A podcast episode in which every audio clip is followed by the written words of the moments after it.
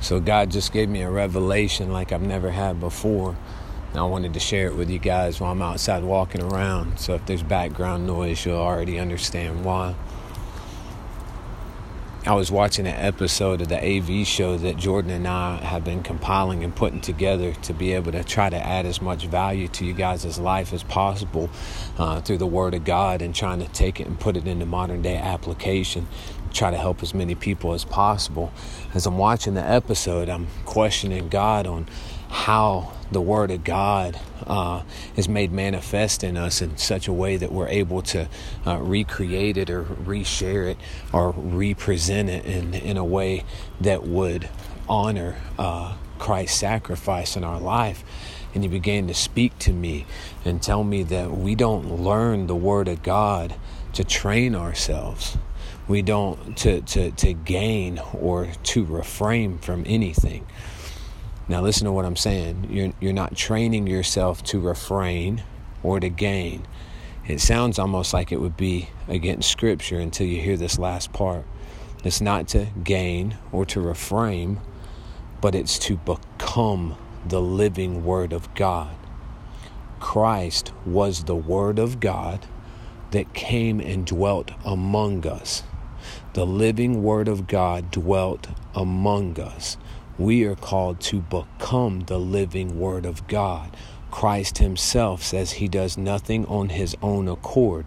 His words and His actions were from God Himself speaking to and through Him, is what He represented to us here on earth.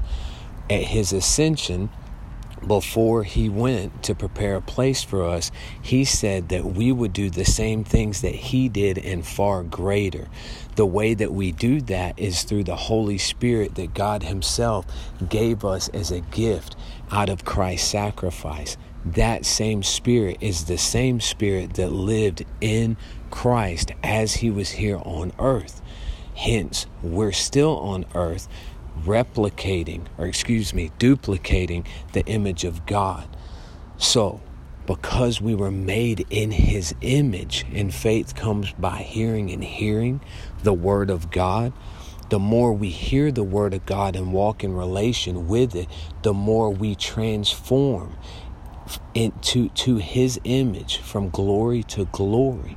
So the more we lean in, the more we become like him. It's not to gain, it's not to train, it's not to equip, it's to become the living word of God. So when we become the living Word of God, you'll start to understand what these vessels here on earth were created for. These vessels were created for us to be able to be made in the image of God, to represent Him, to be able to, when people look at us, they would see Christ in us, the hope of glory, the whole reason why the story was ever written. When you look at a television, it's made out of plastic and multiple electronic parts, but it was created to project an image.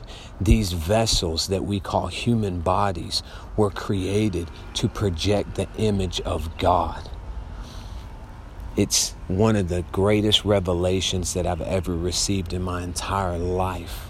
It's for us to literally become the Word of God. And as we become the Word of God, we'll begin to understand that anything outside of the context of the Word of God is not edifying to the reason why we were created. So, when you see that sin has entered into the world, it's because we chose to use this creation outside of the proper context of its original intended use. If I picked up a TV and started using it for a hammer, it wouldn't take long for it to break apart because it was not created to be a hammer.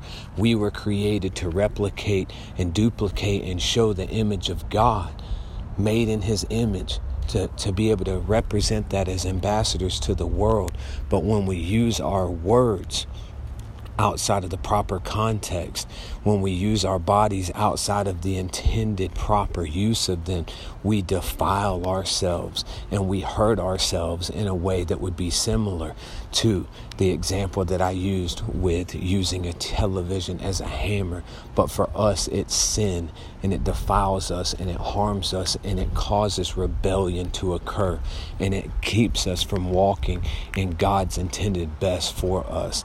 I'm going to dive deeper into this at a later date. My phone's about to die and I don't want it to cut out before I can finish telling you this. So, guys, I want you to lean in in prayer and just understand and seek the wisdom of God to, to know what you were created to be and why you're walking around in this vessel, this human body, is for you to show the image of God in you, the hope of glory, the whole reason why the story was written in the first place, the whole reason why Jesus Christ came to conquer and set the captives free. That's the reason why we're here. That's FTP, guys. I love you.